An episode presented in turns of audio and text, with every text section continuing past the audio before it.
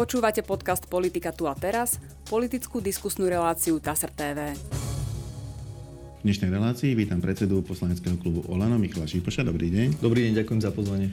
Pán Šipoš, dnešnou témou bude samozrejme v prvom rade výmena vlády. Odišla dočasná vláda pána Eduarda Hegera, nastúpila úradnícká vláda pani prezidentky Zuzany Čaputovej, ale budem tam mať aj viacero otázok na vaše hnutie, akým spôsobom sa chce postaviť k voľbám, aké bude mať priority, akým spôsobom chce osloviť voličov a presadiť sa. Začnem správou TASR z 15. maja. Prezidentka Slovenskej republiky Zuzana Čaputová v pondelok vymenovala vládu odborníkov na čele s Ludovitom Ódorom, uvádza TASR. Predsedom teda úradníckej vlády sa stal bývalý viceguvernér Národnej banky Slovenska. E, sú to všetko ľudia, ktorí e, deklarovali, že nechcú kandidovať v týchto parlamentných voľbách, chcú splniť akúsi takú technickú misiu, aby doviedli jednak Slovensko e, k férovým, spravodlivým, transparentným parlamentným voľbám a zároveň aby udržali najmä tie témy, ktoré sa týkajú eurofondov alebo plánu obnovy, aby jednoducho štát neprišiel o peniaze. Ano. Ako hodnotíte tú realizáciu toho plánu? Dlho sa o tom hovorilo, že to prezidentka môže urobiť, nakoniec to urobila.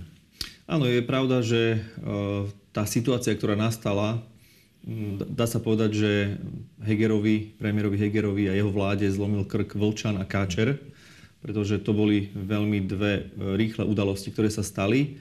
To zásadné zlyhanie vnímam premiéra Hegera v tom, že e, keď sa dozvedel o kauze Vlčana, jeho ministra, jeho nominanta na ministra, tak dva týždne s prezidentkou riešili... Ale, ale vášho nominanta na štátneho tajomníka predtým. Áno, lenže e, ten štátny tajomník hneď aj skončil. E, ako náhle Jan Mičovský si overil niektoré veci a zistil e, o ňom nejaké veci, tak ho aj odvolal. Taktiež bol tam človek z progresívneho Slovenska, ktorý sa nanominoval ako je poradca. Keď sme zistili informácie o pánovi Ondrášovi, tak aj ten pán Ondráš skončil. No ale keď už pán Heger ako premiér si vybral pána Volčana za ministra, tak e, s ním sa vrátil paradoxne aj ten pán Ondráš, k tomu sa ešte dostaneme, nominant a kandidát za progresívne Slovensko. No a e, v podstate, keď sa dozvedeli o tej kauze, o tej dotácii, ktorú si požiadal vlastne jeden minister Vlčan od ministra Budaja, no to, ktorý sedia vedľa seba na vláde. To je veľmi nepresné, e, lebo samozrejme nežiadal o dotáciu minister ministra. No áno, tak v podstate žiadala jeho firma z portfólia ministerstva životného prostredia. Ale keď sa o tom dozvedeli, lebo v podstate dá sa to doklikať troma mhm. klikmi na internete, že komu tá firma e, patrí, tak vtedy mm, ja osobne som prekvapený, že premiér Heger s tým nevyšiel e, na verejnosť a nepomenoval tú, e, tú vec, aká sa tu deje a v podstate mohli s pani prezidentkou rituálne vyzvať obidvoch ministrov, aby si urobili poriadky, alebo aby skončili vo funkciách. Ale, ale, ale v takom prípade, ale oni dva týždne v takom prípade vedeli... by samozrejme tá vláda takisto padla. Lebo v skutočnosti ten, ten, ten dôvod, prečo už e, podľa mňa prezidentka nemala veľmi veľký priestor riešiť to nejako inak, bol ten, že pán Heger už e, mal na starosti tri posty, to znamená okrem svojho vlastného premiérskeho mal gestiu aj nad ministerstvom financí a nad ministerstvom zdravotníctva. E, nebolo už veľmi koho poveriť ďalšími dvoma ministerstvami, či už by to bolo ministerstvo pána Káčera a Vlčana, alebo pána Vlčana a pána Budaja. Jednoducho, ak by sa oni rozhodli nejako vyvodiť zodpovednosť a odísť, tak tá vláda e, jednoducho padá, e, pretože, pretože už by to bolo ako neudržateľné.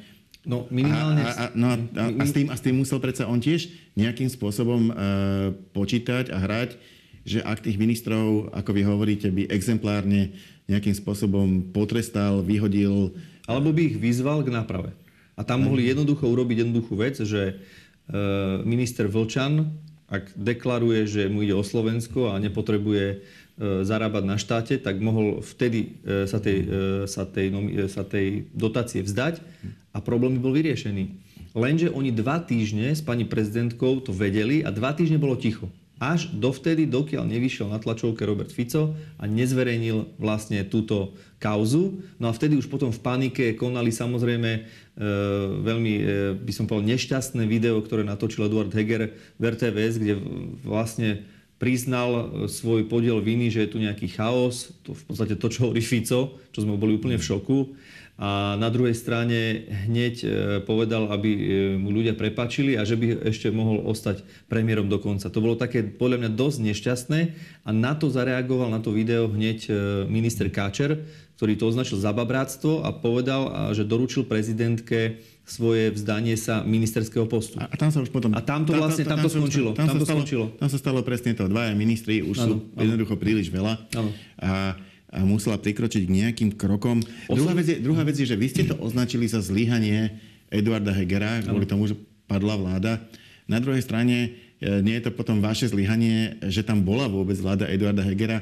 E, predsa keby ste to boli robili e, dostatočne dobre, mohla tam byť vláda Igora Matoviča. On bol premiér, ktorý otvoril toto volebné obdobie. Najprv padla jeho vláda a vláda Eduarda Hegera, mimochodom vášho, vášho poslanca, za vás bol zvolený do Olano, bola už takou ako keby takým plánom B, ktorý už nasledoval po tom, čo plán A sa nepodaril. Áno, práve preto, že e, e, keď si treba pozrieť historicky, čo sa stalo, keď padla vláda Igora Matoviča, tam jednoznačne ten povalač vlády bola strana SAS, ktorá najprv v lete vydierala tým, že keď neodvoláme my ako hnutie Igora Matoviča tak oni proste odídu z vlády a tlačili za každú cenu.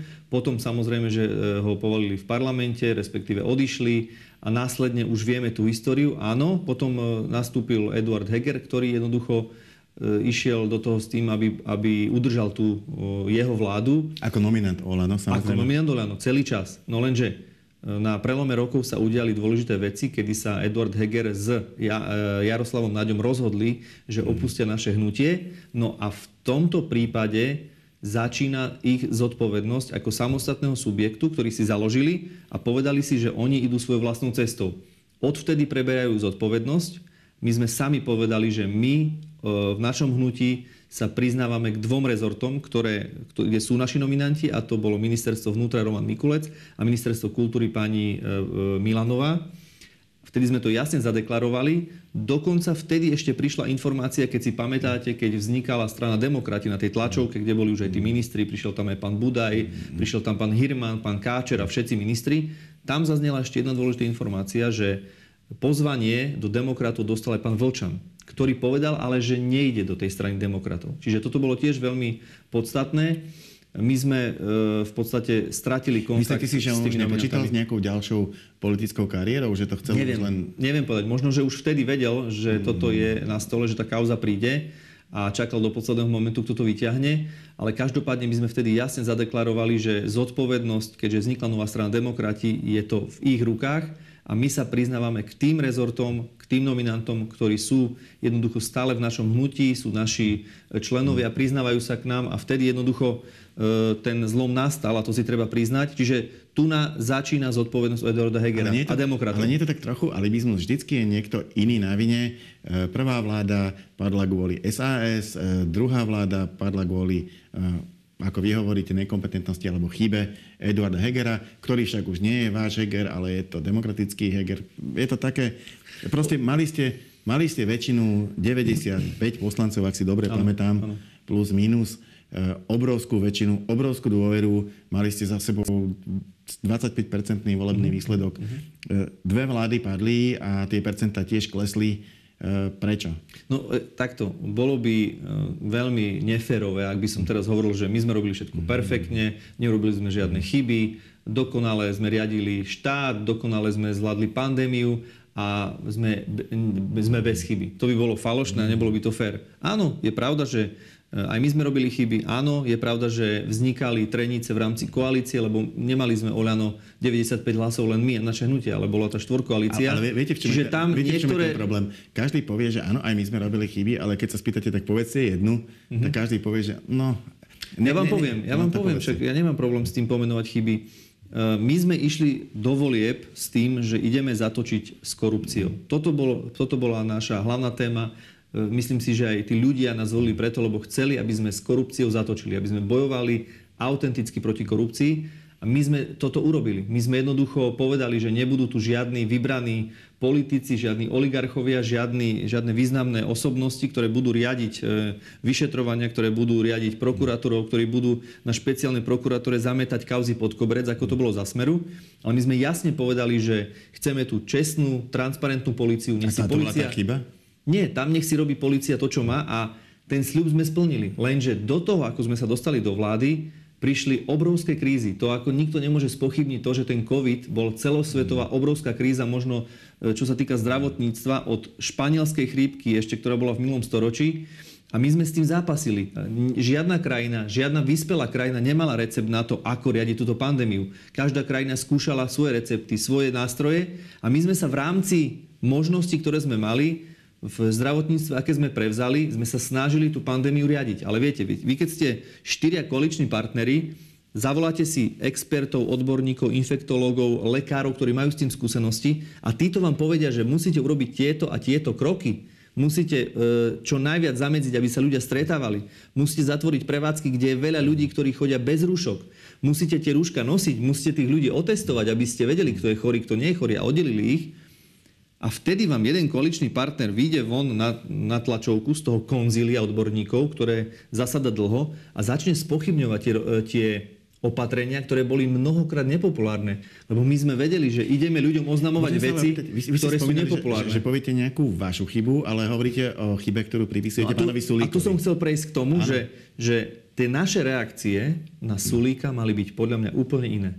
My sme jednoducho si toho Sulíka nemali všímať, ad 1, Lenže viete, vy si to raz nevšimnete druhýkrát, ale keď urobí tretí, štvrtý krát, pamätáte si tie videjka, ako z limuzíny v 160 natáčal e, v tých okresoch, ako jednoducho policajti preverovali tých ľudí, či majú testy, či sú, e, e, či sú otestovaní, či nie sú. do konfliktu s Richardom Sulíkom. Nemali, nie, že nemali sme takto komunikovať, ako sme komunikovali s Richardom Sulíkom a podľa mňa sme mali vtedy, keď Richard Sulík natáčal tie videá v limuzíne v 160 a keď bol na protivládnom proteste, Vtedy podľa mňa mal Igor Matovič ho vyhodiť z vlády a bol by pokoj.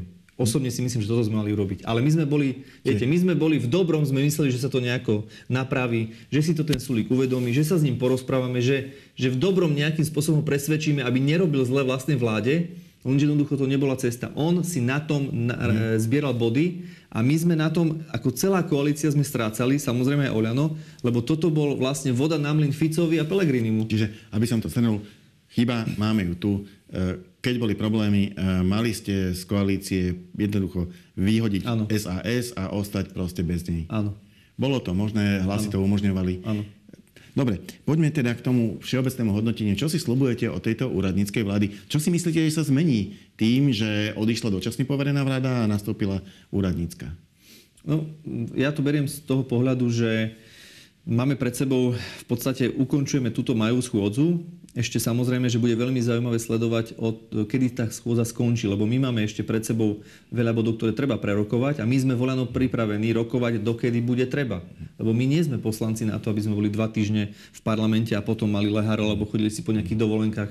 My sme poslanci podľa mňa na to, píše sa to aj v ústave, že Národná rada zásada neustále Mali by sme rokovať dovtedy, dokiaľ sa jednotlivé zákony neprerokujú. Či toto bude záležiť od toho, ako tá schôdza pôjde. A potom máme už len jednu júnovú schôdzu. Áno, áno. Tá vláda reálne nevie podľa mňa už v parlamente presadiť nejaké zákony už dobiehajú zákony, ktoré sú v druhom čítaní teraz mm. na tieto schôdzi, respektíve ktoré prejdú prvým a potom druhé a tretie čítanie v júni. E, ešte by, ešte by vedela v skrátenom, skrátenom legislatívnom konaní, keby bolo niečo veľmi treba, tak to sa dá za dva dní. Ale, je to, ale práve vy to musel, musíte vedieť áno, najlepšie, vy ste áno, ich mali veľa. Ale muselo by to byť mimoriadne zasadnutie, respektíve by to musel byť výnimočný stav, aby sa takéto zákony mm. v zrýchlenom konaní e, schvaľovali.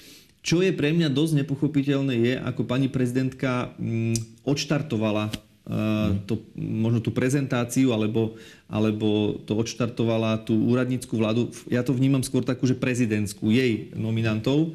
Pretože keby... Boli to jej nominanti, áno, ona takže, vybrala. Áno, takže potom môžeme hovoriť o tom, že je to taká prezidentská vláda, lebo to, boli, to bol jej výber. A tam, keby podľa mňa pani prezidentka úprimne chcela, aby tá vláda získala podporu v parlamente, tak by na to išla možno tak, že najprv by sa stretla s tými predsedami tých strán, tak ako to robila potom, a najprv by tie mena možno konzultovala. A vtedy podľa mňa by bol na to priestor aby sme spoločne našli, nehovorím, že teraz my by sme mali dávať nominácie, ale, ale mohli by sme spoločne tie mená po, po vzore Moravčíkovej vlády, ano. kde E, sa v skutočnosti strany v parlamente dohodli, kto budú tí, kto budú tí ľudia vo vláde. No, potom ich aj v parlamente podporovali. Vtedy by mala veľkú šancu tá vláda na podporu v parlamente, lebo aj tie strany už by jednoducho videli, že boli prizvané, boli v, tým, v tom procese, v začiatku toho procesu boli jednoducho akceptované a bola im zdaná nejaká úcta. Ja hovorím, ja nepotrebujem teraz za každú cenu chodiť do prezidentského paláca, lenže zase na druhej strane, viete, keď si vás niekto zavolá, pani prezidentka vyberie mena, ona si vás zavolá, prečíta vám ten zoznam No a vy ste už len, len štatista, ktorý po, poviete buď áno, alebo nie. A teraz, ak máme nejaké výhrady, čo my sme aj pani prezidentke na, tej, na tom stretnutí e, o tých, e, o tých našich výhradách hovorili, a potom vidíte, že možno, že tí ľudia tam naďalej ostali, tak potom je veľmi ťažké e, teraz sa tu tváriť na to, že my sme boli pri tom procese, keď sme neboli reálne pri tom procese, len sme v podstate štatisti. Na druhej strane my nemáme krvavé oči, že teraz chceme robiť zle tej vláde, lebo ja osobne si myslím, že väčšina z tých ľudí, ktorí sú tam, sú ľudia, ktorí nechcú zle Slovensku, ktorí nejakým spôsobom chcú, aby tá vláda dovládla do riadnych, respektíve tých predčasných volieb. Na, na niektorých ministerstvách je naozaj vidno, že tá kontinuita tam je, že áno, napríklad vymenovala človeka, áno. ktorý predtým aj pracoval áno, na tom ministerstve. Áno, áno. To znamená, tam je predpoklad, áno. že by to mohlo ísť povedzme podobne ako doteraz. Ale nie na všetkých. Nie na všetkých. No a toto je vlastne ten kameň úrazu, že vy musíte dať dôveru celej vláde, nielen jednotlivým ministrom. Čiže toto je ešte na diskusiu. My samozrejme sme si povedali, že nebudeme dávať žiaden biankošek, že teraz hula, hurá, hola, hej, e, dáme biankošek a nech tam je ktokoľvek. To robí konkrétne Saska, že oni povedali, že im to je jedno, oni proste tú vládu podporia, stoj čo stojí. To je tiež no, otázka. Vy, vy, ste, vy ste povedali, že podporíte to v závislosti od toho, aké bude to programové tak. vyhlásenie. A od čo s pánom Odorom. A, a mhm. čo, čo v tom programovom vyhlásení chcete? No a v tom programovom vyhlásení chceme, aby boli zakomponované naše hlavné piliere nášho hnutia. To znamená boj proti korupcii, my veľmi dobre vieme, napríklad čo sa týka hmotnej zodpovednosti, hmm. že toto politici strašne nechcú. Oni pred voľbami to všetci chcú, ale po voľbách už nikto nechce prevziať hmotnú zodpovednosť. A ako to, že ju nemáme schválenú? Veď ste mali 95 poslancov no a pre Boha. Si, a teraz si predstavte... Tri roky ste tam no, boli, teraz, mohli ste ju schváliť 4 krát. To je, veľmi dobrá, to je veľmi dobrá otázka, teraz ste mi nahral. My sme stále s tou hmotnou zodpovednosťou prichádzali. Takisto ako v koaličnej zmluve je zapísaná, tak aj v hmm. programe vyhlásení vlády. Ale keď už prišiel konkrétny zákon na koaličnú radu, tak vtedy naši koaliční partnery povedali nie. Takto to oni nepodporia. Tak sme menili. Zmenili sme to, zase sme to zmenili a mm. takto nás 3 roky naťahovali.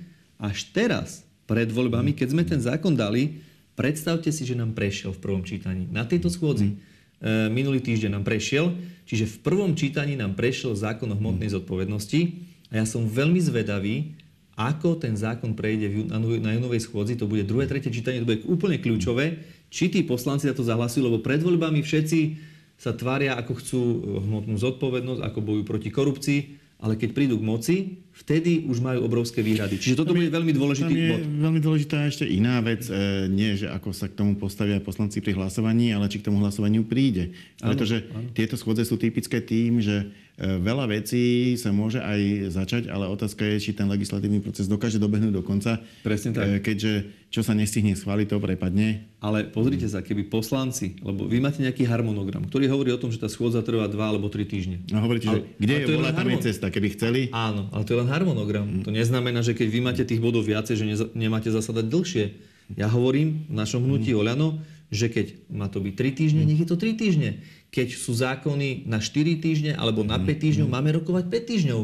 Veď sme dobre platení, máme obrovské platy za to, aby sme sedeli v parlamente a prijali alebo neprijali zákony. O tom nech rozhodne plénum. No, Čiže toto ale, je program vyhlásenia vlády, ale, sme nedokončili. No ale tam je to jednoducho problém, že nemá zmysel dávať do programového vyhlásenia vlády napríklad, že presadíme hmotnú zodpovednosť politikov, keď ju táto úradnícka vláda už nebude mať ako presadiť, lebo už parlament jednoducho nebude. Buď sa to dovtedy stihne, parlament to schváli sám, alebo, alebo sa to už proste nestihne. Vláda s tým nemá veľmi čo robiť. Viete, ale vláda okrem toho, že príjma zákony alebo hmm. schváľuje nejaké uznesenia alebo chodí do parlamentu e, so svojimi nejakými návrhmi, má aj veľmi dôležitú pozíciu, čo sa týka možno médií, čo sa týka apelov na mm. politikov, má obrovský mediálny priestor, kde môže vyzývať verejne politikov, na to má vláda obrovský priestor, aby vytvorila ten tlak na tých politikov, ktorí si mhm. nechcú ten rybník vypustiť. Čiže tam je veľmi dôležité, ako mm. sa zachová a ako budú noví premiér a ministri jednotliví, mhm. pod ktorých rezorty to spadá, ako sa k tomu postavia. Ďalšia vec, mhm. keď nadviažem na to programové vyhlásenie vlády, je uh, prorodinná politika. To je veľký pilier nášho hnutia. Viete veľmi dobre, že my keď sme sa dostali do vlády, tak sme tlačili a presadili sme niekoľko prorodinných riešení, či už je to 200 eur na dieťa, alebo je to tehotenský príspevok, alebo sú to zvýšené prídavky na deti. Jednoducho, my sme urobili zo Slovenska, čo sa týka rodinej politiky, z úplného posledného, by som povedal, najmenej prorodinného štátu sme ho vytlačili na najvyššie miesto, kde fakt pravde, rodina pravde má... Taká, toto má... je zásluha celej vašej koalície, veď to neboli Áno, iba hlasy ale boli to, ale boli to mm-hmm. s, hlavne naše iniciatívy, mm-hmm. naše zákony a ja som veľmi rád, že napríklad e, strany, ktoré to podporili, tak ja im za to ďakujem.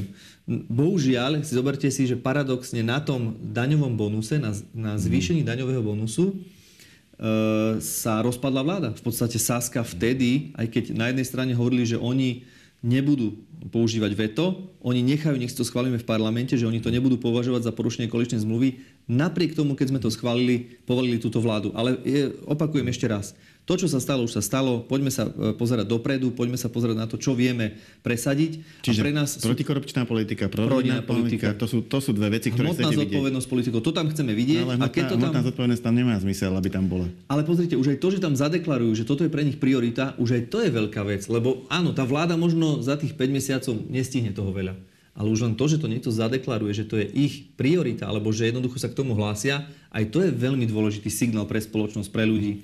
Dobre, poďme k tým ministrom. Nebudem ich tu menovať, nakoniec poznáme, ktorí sú tam. E, len vo všeobecnosti, e, či máte nejaký komentár k tým menám, ktoré sú tam, e, ako ste s nimi spokojní? Viete čo, asi by sme strávili veľa času, keby sme si rozobrali každé jedno meno, čo sa týka tých ministrov. My sme si povedali, že tie výhrady, ktoré sme mali eh, k niektorým menám, sme deklarovali a prezentovali sme pani prezidentke. My si ešte predtým, ako tá vláda bude žiadať eh, v parlamente eh, o dôveru, tak my sa ešte porozprávame o týchto našich výhradách s pánom premiérom Odorom. A taktiež tá druhá vec bude programové vyhlásenie vlády, to, čo, o čo sme sa teraz bavili. A následne potom budeme komunikovať, ako sme sa s pánom Odorom dohodli, respektíve nedohodli a tam odprezentujeme už aj konkrétne možno niek- niektorým menám. Teraz by som ešte dopredu nechcel hovoriť o niektorých menách. Hovorím, niektoré mená sú fajn, vidieť, že tí ľudia v tom rezorte boli, tí ľudia vedia uh, možno nadviazať na tie, na tie rozbehnuté veci, ktoré tam sú. Niektoré sú pre nás prekvapenie a sami sme zvedaví, ako to uchopia. Na druhej strane je pravda, že tá vláda v podstate bude najväčšiu časť svojej vlády e, vládnuť cez prázdniny alebo cez letné, letné prázdniny Takže teda, skôr teda to vnímame ako, ako keby be, takú... bez parlamentu. Áno. Ale dá sa povedať, že ten najväčší čas, lebo teraz oni nastúpili, to je mhm. polovička mája, máme jún, potom je júl, august, to sú tie, mm-hmm. by som povedal, hlavné letné prázdninové mesiace a potom je september a sú voľby. Čiže, čiže je to taká prázdninová vláda, dá sa povedať. No a ja som sám zvedavý, ako sa niektoré mená mm, z hostia tých ministerstiev, respektíve čo budú presadzovať lebo samozrejme, že aj od ľudí dostávame rôzne podnety, mm. aj od ľudí z ministerstiev, že, že sami sú zvedaví, ako to uchopia tí daní ministri. No a teraz sa dostávame k tomu, že ste jediný poslanecký klub v parlamente, ktorý je schopný e, samostatne a bez podpory nejakých iných poslancov zvolať mimoriadnu schôdzu parlamentu a prerušiť tie parlamentné prázdniny. Dokonca sa, neviem, či to ešte platí, hovorilo o tom, že v lete sa bude aj rekonštruovať rokovacia sála Národnej rady, čiže nebolo by to ani technicky úplne jednoduché zvolať takúto schôdzu. Vy ale môžete. E, chcem sa spýtať, či budete teda rešpektovať ten úzus, že budú teraz dve schôdze a potom už len jedna slávnostná v septembri, alebo uvažujete o tom, že by ste aj v lete zvolali poslancov? Možnosť na to máte. Mm, takto, poslanci myslím si, že tak ako aj v minulosti v lete boli mimoriadne schôdze, čiže toho by som sa ja absolútne nebal. A poviem to takto, ak e, bude potrebné a budeme vidieť, že je veľmi dôležité zvolať mimoriadnu schôdzu s nejakou silnou témou, niečo, čo bude aktuálne a čo e, budeme vnímať, že potrebujeme riešiť, tak určite tú mimoriadnu schôdzu zvoláme. Čiže nechcem to vylúčovať, že by sme teraz e, išli všetci na dovolenky a oddychovali, alebo vyrazili do regiónu a robili si kampaň.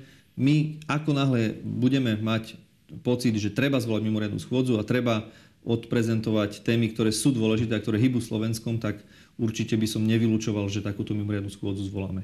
A tam vám poviem ešte jednoduchú vec, e, čo sa týka tej technických možností, lebo áno, je pravda, že sa tie zariadenia, hlasovacie zariadenia po tuším 30 rokoch idú vymieňať a asi tam možno tá e, pán budova... povedal, že vás môže pán Kolár zvolať aj na lúku, keď bude chcieť. A že máme, vás tam a máme, historickú, máme historickú budovu mm. Národnej rady na Župnom námestí, čiže myslím si, že tam by nemal byť problém.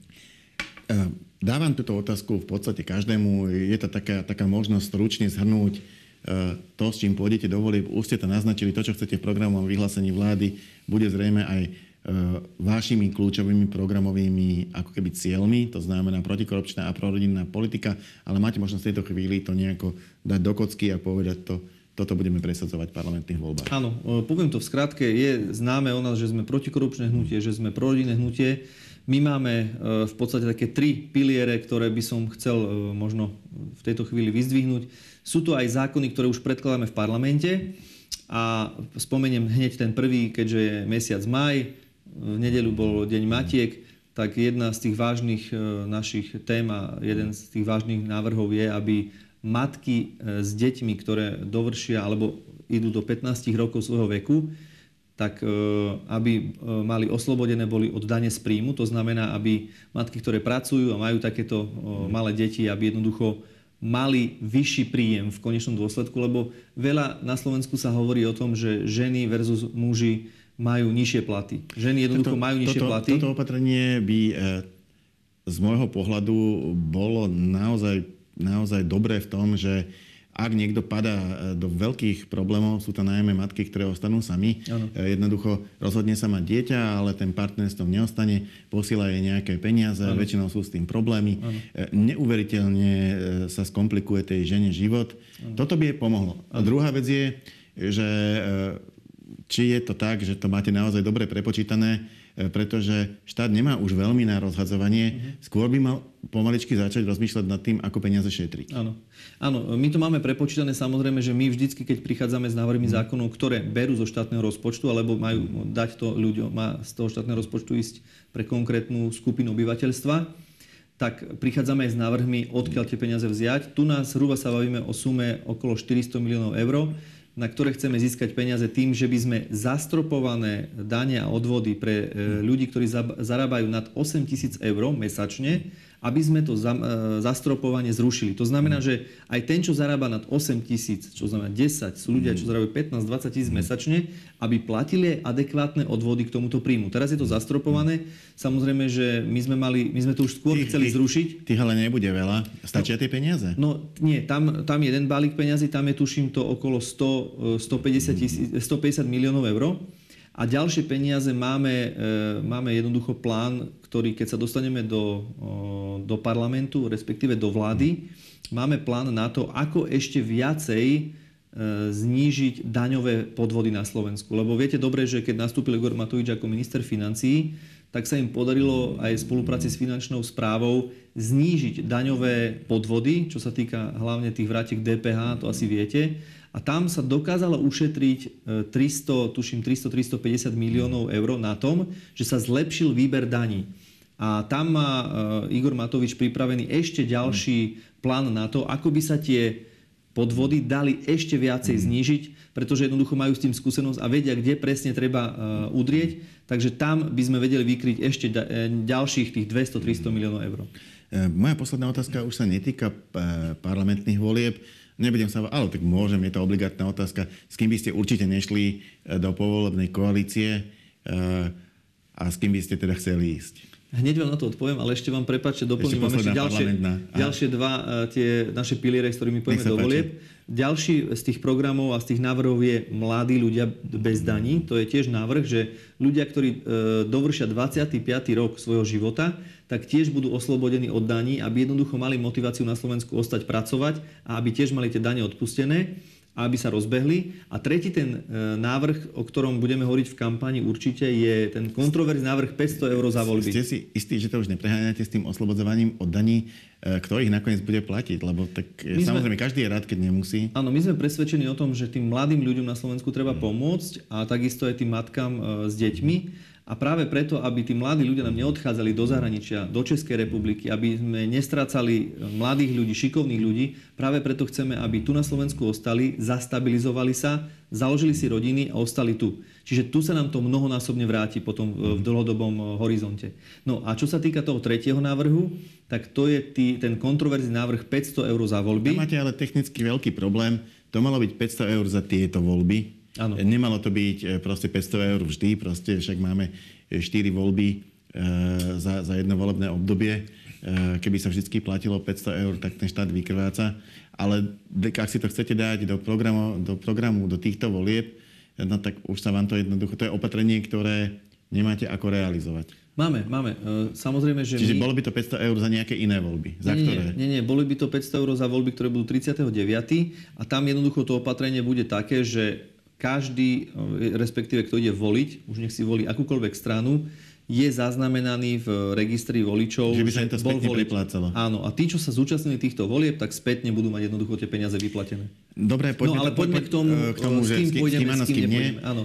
Tam my sme jednoducho dlhodobo konzistentní, my nevajatáme, nerozprávame tie také klasické politické formulky, že s tými si to teraz nevieme predstaviť, s tými možno pôjdeme. Bugarova tretia mm. veta, Prochaskové nie, to si mm. pamätáme. Aj teraz to robia rôzne politické strany, ale my sme v tomto konzistentní, hovoríme jasne Nikdy nepôjdeme s politickými stranami Smer, Hlas, čo je v podstate jedna strana, LSNS a Republika. To je tiež v podstate jedna strana, lebo oni sa rozdelili a tvária sa, že sú iné strany. Čiže toto je pre nás červená čiara. S týmito nepôjdeme určite do volieb. To môžem teraz e, ľuďom jasne povedať.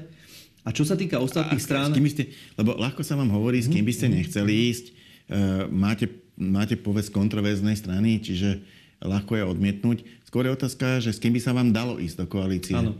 A čo sa týka, že s kým áno... Tak... Z SAS by ste išli? Ja vám to poviem tak. E, všetky strany, okrem týchto štyroch, ktoré som spovedal, hmm. ktoré sa dostanú do parlamentu, teda mhm. prekročia 5%, so všetkými stranami sa vieme o tom rozprávať. Mhm. Dobre. A posledná otázka je mimo už parlamentných volieb. Je to otázka prezidentská. E, len čo skončia parlamentné voľby, okamžite bleskovo sa spustí prezidentská kampaň, lebo už na ňu nebude veľa času. Eh, ako k tomu pristupujete vy? Či uvažujete o svojom kandidátovi, či uvažujete o podpore aktuálnej hlavy štátu? Eh, ako to riešite? My sme sa eh, o tejto téme krátko rozprávali v našom hnutí a povedali sme si jednu takú základnú vec, že pre nás sú teraz prvoradé voľby v septembri, čiže do toho ideme minúť maximálnu energiu, pretože toto si myslíme, že po 30 rokoch od vzniku Slovenskej republiky budú jedny z najkľúčovejších volieb. Do toho ideme minúť plnú energiu a to nasadenie. Ako náhle tieto voľby skončia a keď sa nám podarí zostaviť e, vládu a podarí sa nám, aby Slovensko mohlo jednoducho ďalej fungovať e, so stabilnou, bezpečnou vládou a nie s extrémistami a so stranami, ktoré tu pritiahli oligarchov a v podstate uniesli štát, tak hneď po parlamentných voľbách sa začneme zaoberať otázkou prezidentskými voľbami a potom e, na tieto otázky si budeme príjmať rozhodnutia, budeme jednoducho sa snažiť e, oslovovať nejakých kandidátov, a, ale opakujem ešte raz, pre nás sú teraz prioritné parlamentné voľby a po parlamentných voľbách sa budeme zaoberať otázkou prezidentských volieb. Hm. Ďakujem pekne, to bola posledná otázka našej dnešnej debaty. Ja za účastní ďakujem Michalovi Šipošovi, predsedovi poslaneckého klubu Olano. Ďakujem veľmi pekne za pozvanie. A my sa v našej relácii opäť stretneme na budúci týždeň. Dovidenia. Dovidenia.